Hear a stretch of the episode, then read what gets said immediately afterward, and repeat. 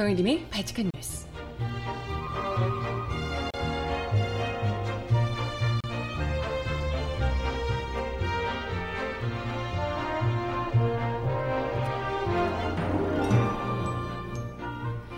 여러분 안녕하세요. 발칙한 뉴스 정혜림입니다. 세월호 참사의 원인 규명과 미수습자 수습 및 유류품 수습 과정 점검 등을 위해 구성됐던 세월호 선체조사위원회 활동을 마치는 종합보고서가 어제 국회와 청와대에 제출이 됐습니다. 해도 한참 전에 했어야 할 일이 이제야 그것도 아주 아주 뒤늦게 마무리를 하게 되는 상황인데요. 그럼에도 불구하고 여전히 세월호가 대체 왜 기울어졌는지 참사 원인에 대한 침몰 원인 에 대한 의견도 아직까지도 확실하게 결론을 내리지 못했다고 하네요. 만약에 조금이라도 더 일찍 배를 확인할 수 있었다면 그랬더라면 좀 더 그 진실에 가까워질 수도 있지 않았을까 이런 생각이 들기도 하고요. 아무튼 어, 세월호 선조위가 확인한 여러 가지 사실들을 무려 1년 1개월여 동안 조사해서 밝혀낸 새로운 사실들을 함께 짚어보도록 하겠습니다. 음악 듣고 와서 오늘 이야기 함께 해볼게요. 이승환이 부르는 그 한 사람 듣습니다. 신청곡 있으신 분 주세요.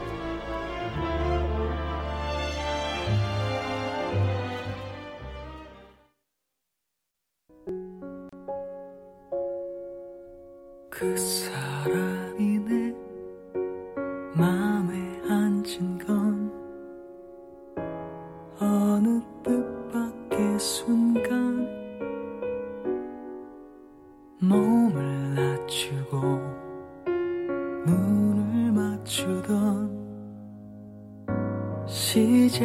시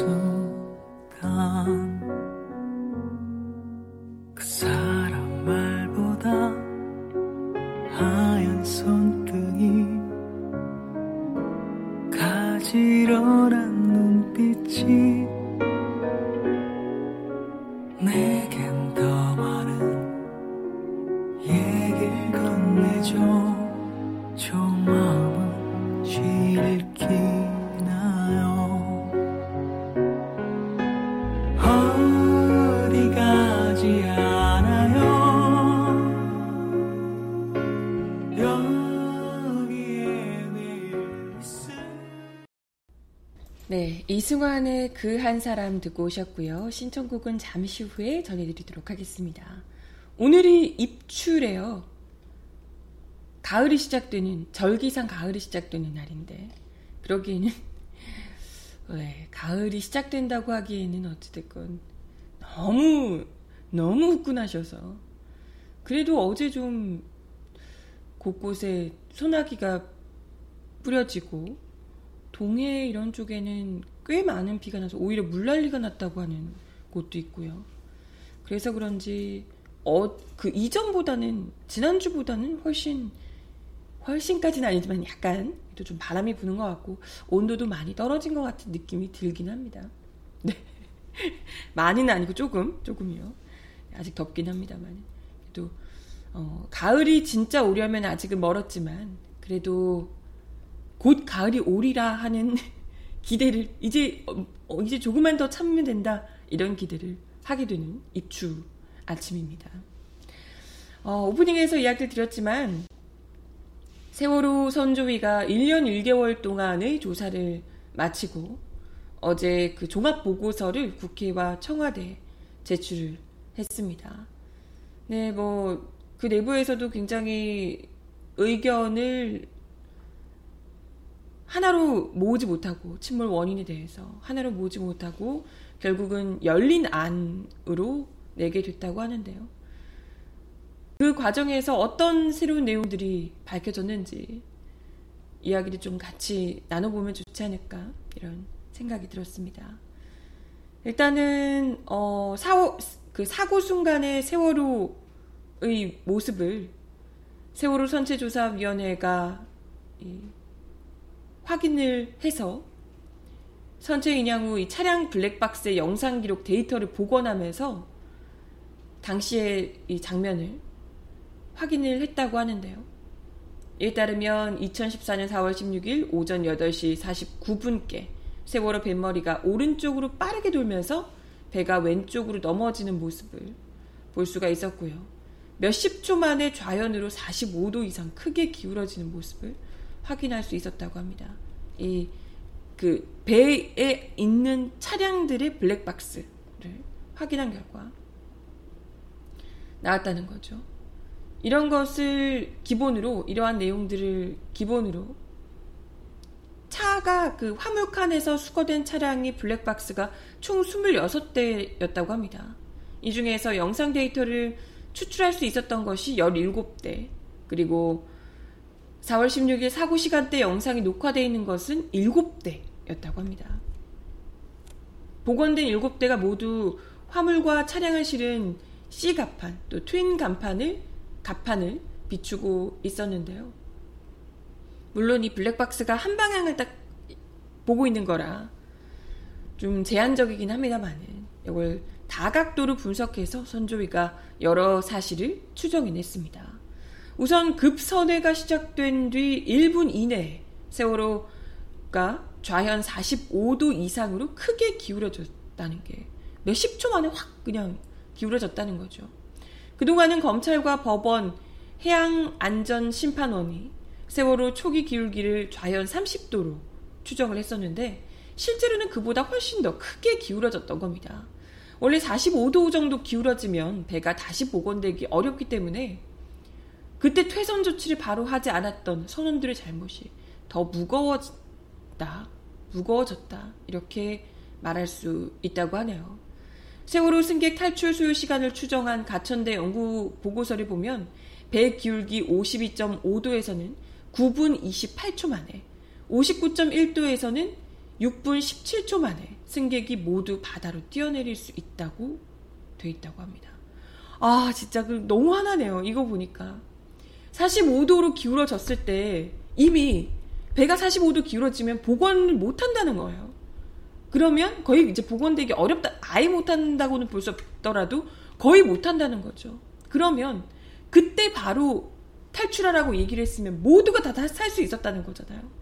근데 배가 그만큼 기울어졌는데도 불구하고 선원들이 계속해서 가만히 있으라 라고 하는 동안 하, 결국에는 그 수백 명의 아까운 생명들이 목숨을 잃고 말았다는 겁니다. 그리고 화물이 두 단계로 이동했다는 사실도 블랙박스 영상으로 확인이 됐답니다. 일부 화물은 18도에서 20도에서 움직이기 시작했고 45도에 이르자 대부분의 화물들이 이동을 했습니다. 이렇게 막 미끄러진 거죠. 해양자문 및 감정업체인 브룩스벨은 초기 이동한 화물로 D갑판에 있던 철근 더미 그리고 드라이어 원통 원형 통 건조기 또 트레일러를 꼽았는데요.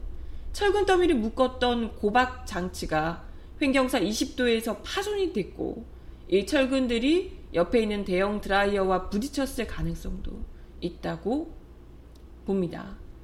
어, 이 철근 무게 탓에 드라이어 고박 장치도 파손되거나 풀리면서 다 같이 좌연으로 이동했고 이렇게 우르르르 한쪽으로 쏠리면서 이 균형을 완전 대규모 화물 이동이 발생하면서 균형이 더 맞추기가 어려워졌을 거라는 거죠.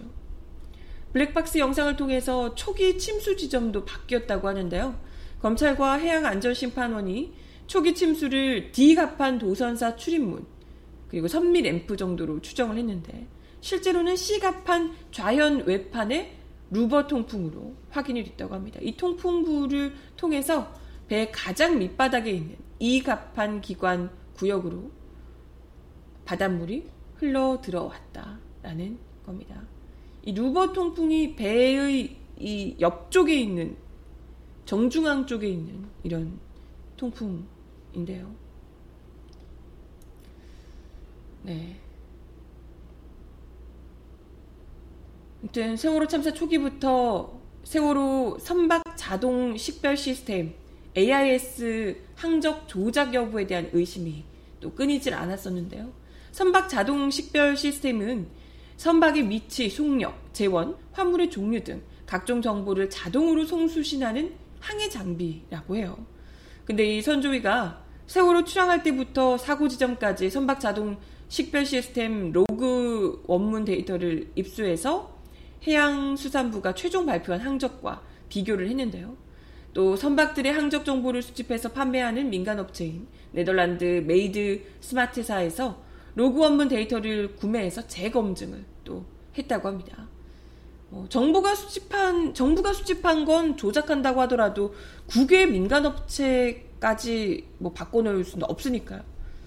근데 이 결과 데이터 수는 일부 차이가 있긴 하지만 로그 원문 데이터와 항해 정보가 같았다고 합니다. 결국 선박 자동 식별 시스템 로그 원문 데이터에는 조작이나 편집의 흔적은 없었다라는 게 선조위의 결론이었습니다.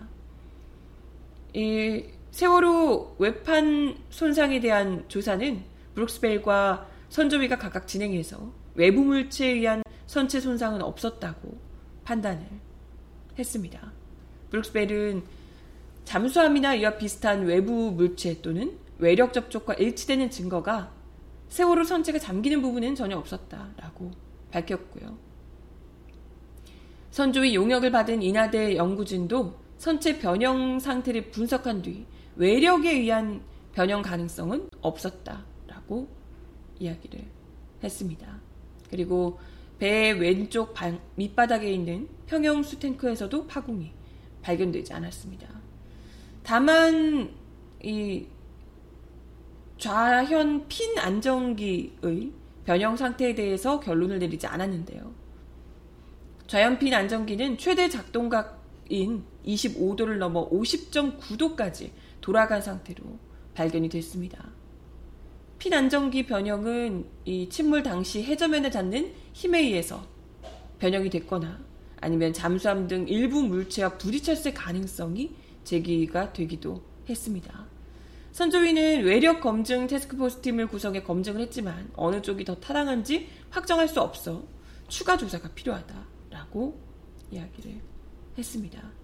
그리고 또 이 선체 인양을 통해서 세월호 화물을 적재하는 디갑판 앞부분에 고정식 고박 장치가 전혀 없었다는 점도 확인이 됐었다고 하네요.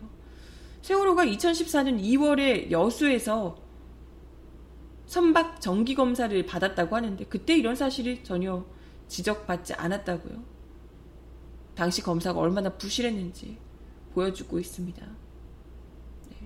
그리고 세월호 맨 아래쪽인 이 갑판의 기관 장비 구역에 미닫이문 두 곳, 또 수밀 맨홀 다섯 곳이 열려 있었고 항해 때 항상 닫혀 있어야 되는 맨홀도 열려 있고 뚜껑을 찾을 수 없는 경우도 있었다고 해요. 네. 뭐 어쨌든 여러 부분에서 부실한 부분들이 많이 드러났던 것 같습니다. 근데 어찌됐건 뭐 세월호 참사 원인 정확한 정확한 침몰 원인에 대해서는 선조위에서도 확답을 하질 못했어요. 일단은 위원들이 선박의 보건성 계산 방법이 달라서 내인설인지 어, 외력이 침몰 원인으로 작용을 한 건지 확답을 하지는 못했다고 하는데요. 외력설이라고 하긴 좀 그렇고 어쨌든 열린 아니라고 일단은 두 개로 갈린 이 침몰 원인이 아, 어쩌면 아까 오프닝에서도 이야기 드렸지만 좀 더 일찍 이걸 확인할 수 있었으면 배가 좀 최대한 손상이 덜 간 상태에서 볼 수 있었으면 좋지 않았을까 이런 생각이 드는데 일단 내인설을 주장하는 분들은 출항 때부터 내재되어 있던 선체 자체의 문제가 참사로 이어졌다 이런 주장이죠. 내인설을 주장하시는 분들은 세월호가 해양수산부 보건성 고시 기준 9개 중에 6개를 준수하지 않은 상태에서 출항을 했고 화물 고박도 아까 뭐 안 했고요. 기관 구역에 수밀문 맨홀을 열어둔 채로 무리한 운행을 강행했고 뭐 다 밑에가 열려 있었다는 거죠. 그리고 다음날 오전 8시 맹골 수도로 진입하기 전에 자동 조타에서 수동 조타로 변경했고 또 세월호 2번 타기 펌프 파일럿 밸브에 부착된 밸브에 솔레노이드 밸브에 고착 현상이 발생했고 이로 인해서 통제불능 상태가 된 이 타가 조타수가 의도한 각도 이상으로 우연으로 돌아가서 선체가 급선했다. 뭐 이런 이야기입니다. 급선의 과정에서 원래부터 보건성이 나빴기 때문에 확 이렇게 꺾여버렸고 그 탓에 고박되지 않았던 화물들이 쏠리면서 이렇게 열려있던 수밀문과 맨홀을 통해서 해수가 침투하고 결국은 앞부분만은 남겨둔 채 침수 침몰됐다. 이게 이제 내인설 측의 분석이고요. 열린 안 측, 그러니까 외력이 가능성도 있다 이런 주장도 있는데요. 열린 안 측이 계산한 선체 복원성은 그것보단 양호한 편이다. 라고 이야기를 하고 있습니다. 뭐 급격한 선해율은 선체 자체 문제에서 발생한 원인으로만 단정 짓기 어렵다라는 거고요. 아까 이야기했지만 이 피난정기를 어떻게 해석하느냐가 좀 달랐다고 했잖아요. 피난정기에 외력을 가하면 선해율을 높일 수 있다는 걸 확인하고 외력의 가능성을 배제할 수 없다 이런 의견을 도출했다고 합니다. 네, 아무튼 외력이 무엇이냐가 아니고 일단 외력의 존재 가능성이 분명히 있을 수 있다라고 이야기를 네, 하고 있고요. 일단 둘 다 지금 보건성이 얼마나 있느냐 이거에 따라서 의견이 좀 나뉘면서 이러한 결론을 좀 확실하게 내지 못했던 듯 합니다. 좀 다른 계산 방법으로 보건성이 기준이 달라지면서 선체 급선회 및 횡경사 원인 분석이 달라진 것으로 보이고요. 그리고 또 선체 보존 처리에 대해서도 의견을 좀 달리하고 있는데요. 선체 거치 장소를 결정하지 못한 상황이라고요. 지난 2일 열린 마지막 전원위원회에서 거치 장소로 안산 대부도 단일단 그리고 안산 대부도 또는 목포 중보관이 제시됐는데 3대3 투표 결과로 장소를 정하지 못했다고 하네요. 네. 일단은 장소 결정은 시행부서인 해양수산부로 넘어가게 됐습니다. 침몰 원인에 대해서는 이렇게 좀 의견을 하나로 모으지는 못했지만 그렇다고 해서 의미 있는 도출이 없었던 건 아닙니다. 선조위가 간담회를 통해서 정부 권고안을 발표했는데요. 한국선급의 이 경사 시험을 현실 상황과 국제 권고 규정에 맞게 재개정을 해달라라는 것. 그리고 연안 여객선을 운영 관리하는 해운 회사는 승객의 안전과 생명에 직결되는 보건성과 관련된 선언 교육을 강화할 것. 또 해운회사는 출항 전 선박의 현재 보건성을 반드시 계산해 현 상태에 맞는 활 물량과 그리고 평형수 양을 조절할 것. 그리고 수밀구획의 관리를 위해서 정부 기관의 제도 개선 및 안전점검, 선사의 노력이 필요하다는 것. 그리고 안전관리 책임자의 책임을 명확히 하고 그 책임 이행을 강제할 수 있는 강제하는 게 중요하겠죠. 최소한의 처벌 규정, 또 영세한 연안 여객선의 안전 운항을 보장하기 위해 준공영제 확대 운영 필요, 또 연안 여객선 안전관리 구조의 다각화, 다원화, 안전관리 대행기관을 통한 집단적인 안전관리 구조의 수립, 안전관리자 관리 책임자 육성 등등이 그것입니다. 아무튼 어, 선조위가 앞으로 정밀 조사가 완료된 선체 원형을 그대로 보존하면서 별도의 복합관을 설치해서 교육, 추모, 치유, 기억, 기록 등 통합 기능으로 활용을 하고요. 그리고 국립 세월호 생명기억관법에 따라 세월호 생명기억관을 설립하고 국립으로 운영하는 등의 내용을 의결했다고 합니다. 그 외에도 선조위는 세월호 선체 보존 처리의 구체적인 방향을 제시하기 위해 세월호 선체 보존 처리 계획서를 발간할 예정입니다. 이로써 1년 4개월간의 활동을 끝내고요. 선조위는 또 이후에 마무리되지 못한 진상규명 작업은 2018년 3월에 출, 범한 2기 특조위에서 이어받아서 계속하게 될 예정입니다. 아, 참, 이거 좀 일찍 왜 할 수 없었나 거듭 아시네요. 이기 특조위에서는 부디 방해받지 않고 자한당 이런 꽂아준 의원들이 말도 안 되는 생때 다시는 없었으면 하고요. 그때 정부 이 관계자들까지 똘똘 뭉쳐서 그냥 해수북 직원들까지 도 똘똘 뭉쳐서 특조위를 와해시키는데 혈안이 돼 있었는데 이게 특조위에서는 그런 일 없이 정말 세월호 참사 그 당일의 진실이 무엇인지를 끝까지 밝혀낼 수 있었으면 하는 바람입니다. 음악 하나 더 드릴게요. 김아중이 부르는 마리아 신청하셨습니다.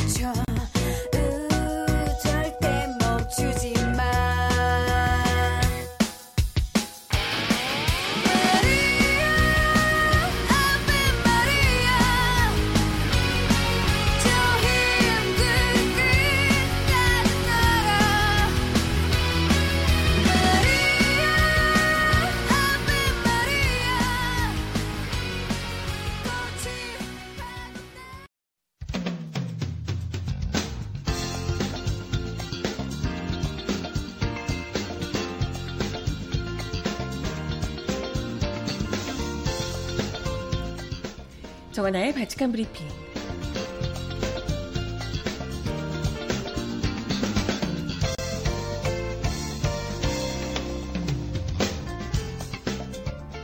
첫 번째 소식입니다. 촛불개혁 문건 검토, 민간인 사찰 등의 정치 개입으로 논란의 중심에 선 군 정보기관인 군 사령부가 군사 안보 지원 사령부로 새롭게 태어납니다. 정부는 사실상 기무사 해체라고 밝히고는 있지만 늘상 문제가 되던 정치 개입이 과연 근절될 수 있을지에 대해서는 여전히 의문이 제기되는데요. 완전히 조직을 해체하지 않는 한 또다시 문제가 불거질 수 있다는 우려입니다. 국방부는 어제 군사안보 지원사령부 창설 준비단을 공식 출범한다고 밝혔습니다. 김정석 국방부 기획조정실장은 이날 서울 용산구 청사 브리핑에서 국방부는 현재 기무사를 해체하고 과거와 역사적으로 단절된 새로운 사령부를 신속히 창설하기 위해 8월 6일부로 군사안보지원사령부를 창설 준비단을 추진하고 지, 신규 부대령인 군사안보지원사령부령 그리고 재정령안을 입법 예고했다고 설명했습니다. 국방부가 새로 제정한 안보지원사령에서 안보 지원사의 업무를 규정한 조항은 기존 기무사령과 거의 유사한데요. 이를테면 안보 지원사는 군사안보와 관련한 인원의 신원조사, 군사 및 군사 외 군사 및 방위 산업에 관한 방위 사업에 관한 정보, 또 대국가 정보, 대테러 및 대간첩 작전에 대한 정보, 방위 사업 방위 산업체 및 국방 전문 연구 기관에 대한 정보, 장교 부사관, 군무원 임용 예정자에 관한 불법, 비리 정보 등 군 관련 정보의 수집, 작성, 처리 업무 등을 할 수 있습니다. 다만 대정부 정복이라는 기존의 표현은 대국가 정복으로 첩보라는 표현은 정보로 각각 변경이 됐습니다. 이에 국방부 관계자는 군 정보기관은 정권 고위기관이라는 인식을 불식시키기 위해 대정부 정복이라는 표현 대신 대국가 정복이라는 표현을 사용했다며 이확인 정보를 포함하는 첩보라는 표현을 정보로 바꾼 것은 군 기관, 정보기관의 업무 범위를 제한하는 효과가 있다라고 설명했습니다. 하지만 이를 두고 이름만 바뀐 기무사 아니냐는 지적이 나오고 있죠. 그럴 경우 최근 논란이 된 기무사 정치 개입 등의 문제가 맘만 먹으면 얼마든지 불거질 수 있는 것 아니냐라는 거죠. 국방부 관계자도 일단 보안 방첩 그리고 군 관련 정보 수집과 관련된 기본 임무는 그대로 부대령 이 부대령에 담았다. 안보 지원 사령에 담았다라고 말하고 있습니다. 정부는 논란이 된 부분과 관련해선 정치 개입과 민간의 사찰을 엄격히 금지하는 조항을 신설했다고 설명했습니다. 김 실장은 사령부 소속 인원들의 정치적 독립 의무, 민간의 사찰 및 권한 오남용 금지 등을 담은 직무수행 기본 원칙과 이에 어긋나는 지시에 대해 이의 제기 및 거부할 수 있는 근거 조항을 신설했다고 밝혔습니다. 그는 또 사령부 내부의 감찰 및 비위 사항 조사 등을 객관적으로 수행하기 위해 감찰실장에 대한 조항을 새로 신설해 현역이 아닌 2급 이상 공무원, 검사 또는 고위감사 공무원으로 규정하, 보호하도록 규정했다라고 이야기를 했습니다. 글쎄, 얼마나 과연 민간인 사찰 정치 개입 금지를 처벌하겠다고 하는데 과연 이게 가능할 수 있을지 정치적 중립이 될 수 있을지 걱정스럽네요.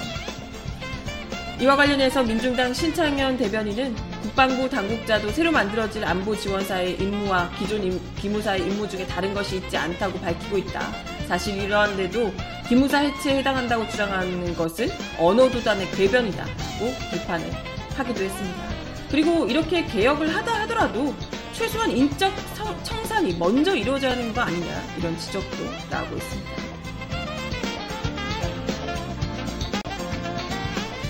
네, 다음 소식입니다. 드루킹 김동원 씨 댓글 조작 사건의 공범으로 지목된 김경수 경남도지사가 18시간에 걸친 밤샘 조사를 마치고 오늘 귀, 귀가를 했습니다.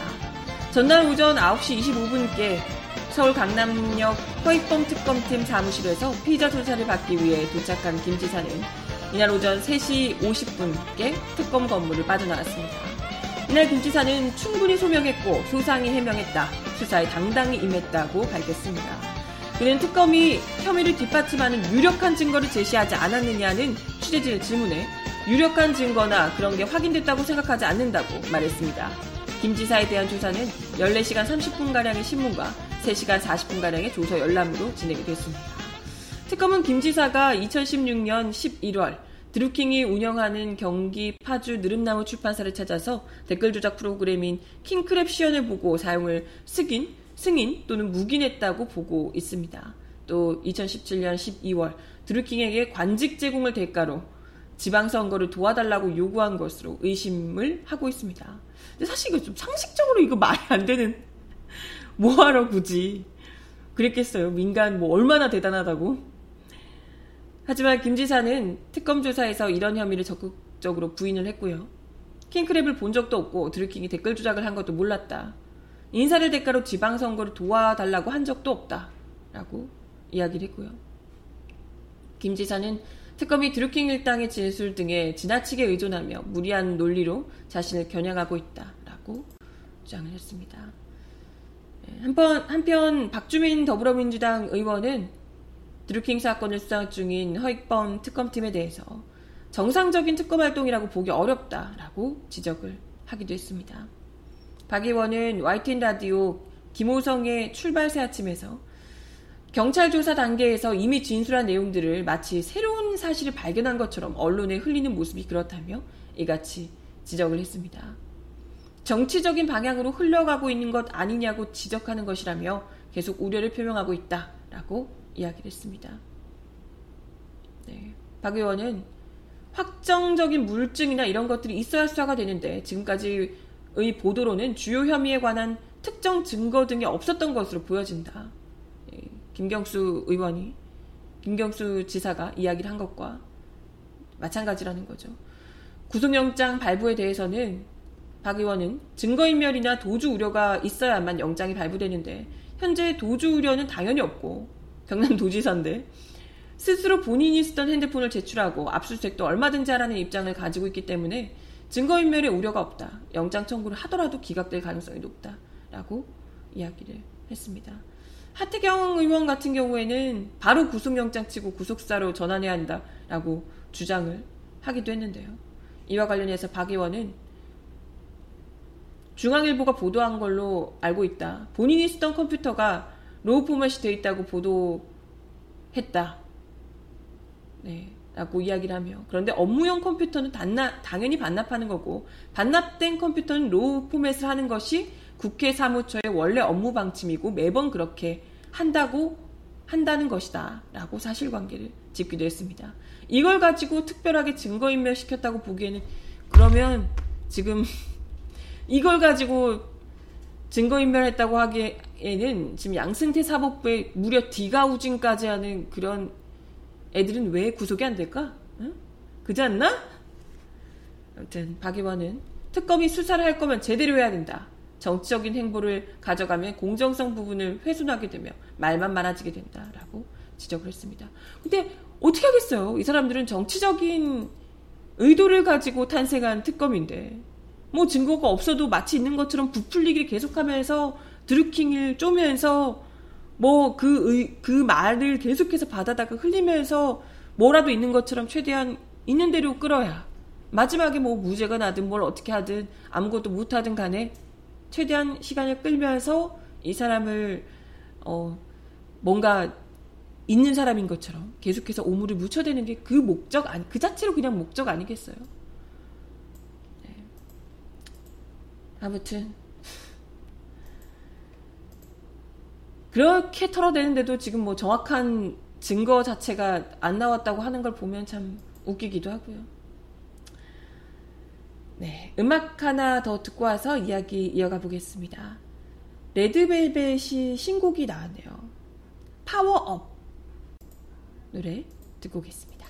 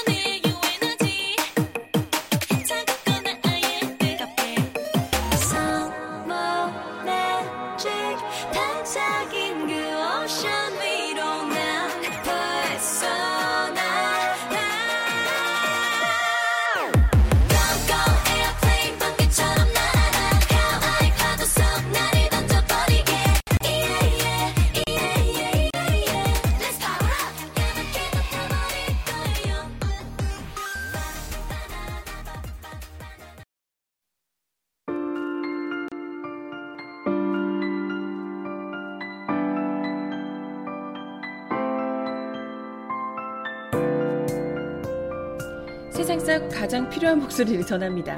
여기 이곳 우리가 있어요.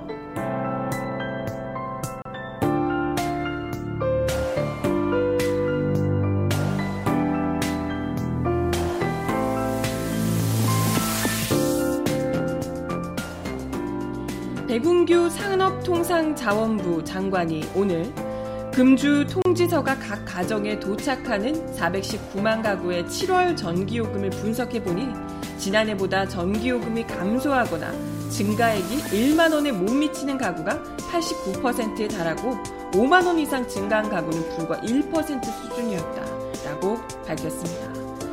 폭염으로 인한 전기요금 지원 대책 당정 협의에서 이같이 말하며 지난해보다 폭염 일수가 2.5배 이상 늘었는데도 국민들이 마음 놓고 냉방을 못하는 상황을 방증하는 것이라고 분석을 했습니다. 그는 그러면서 전기요금 누진제를 7월과 8월 두 달간 한시적으로 완화하겠다며 사회적 배려 계층에 대한 냉방 지원 대책도 마련할 것이라고 밝혔습니다.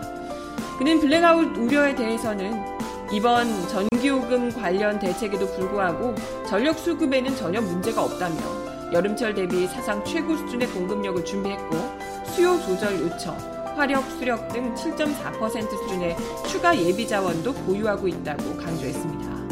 홍영표 원내대표는 전기요금 폭탄에 대한 국민들의 걱정을 해소하고 취약계층 지원을 강화하는 실효성 있는 대책을 마련하겠다며 지구 온난화에 따른 변화에 대응한 법적 제도도 재정비할 계획으로 폭염, 한파도 재난에 얻는 법 등을 8월 중에 완료하겠다고 약속했습니다.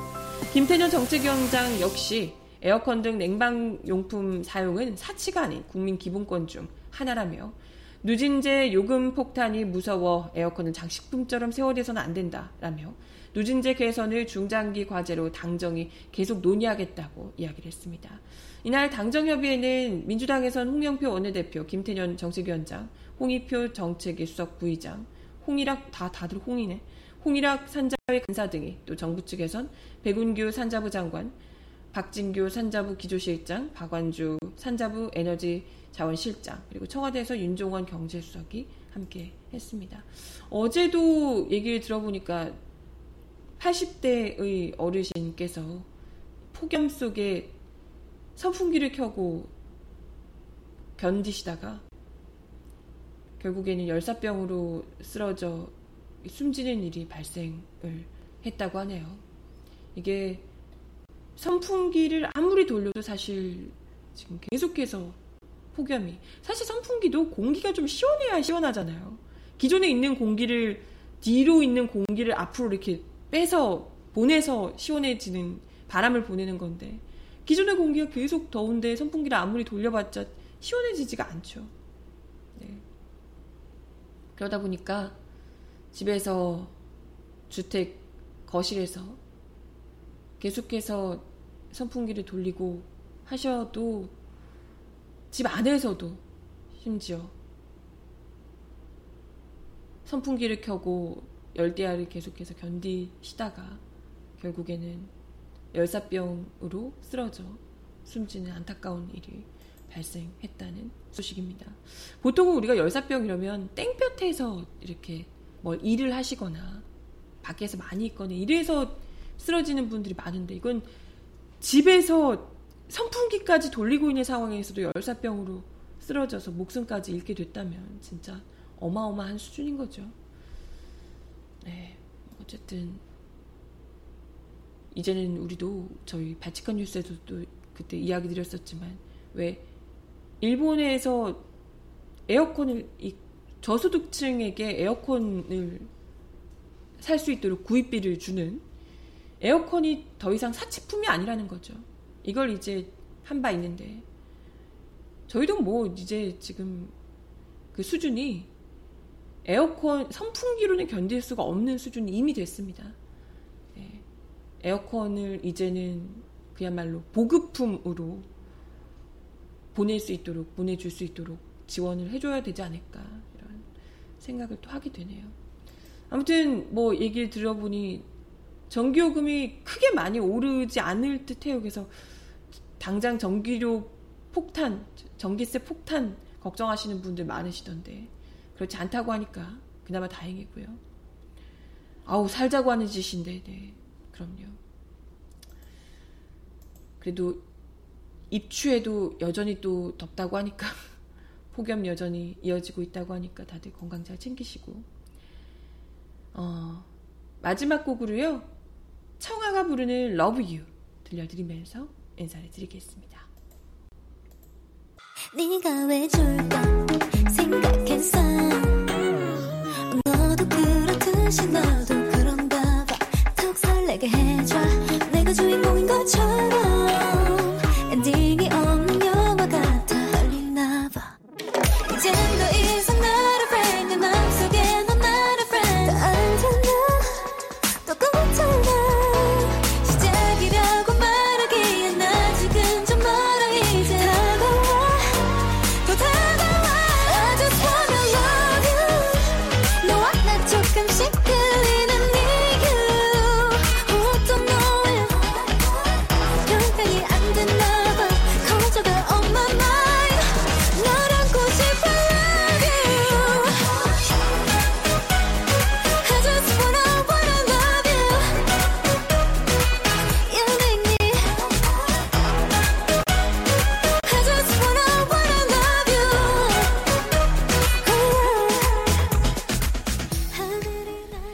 오늘도 발칙한 뉴스 함께 해주셔서 감사하고요. 폭염 조심하시고요. 물 많이 드시고. 발칙한 뉴스는 내일 10시에 다시 오겠습니다. 여러분 좋은 하루 보내세요. 안녕!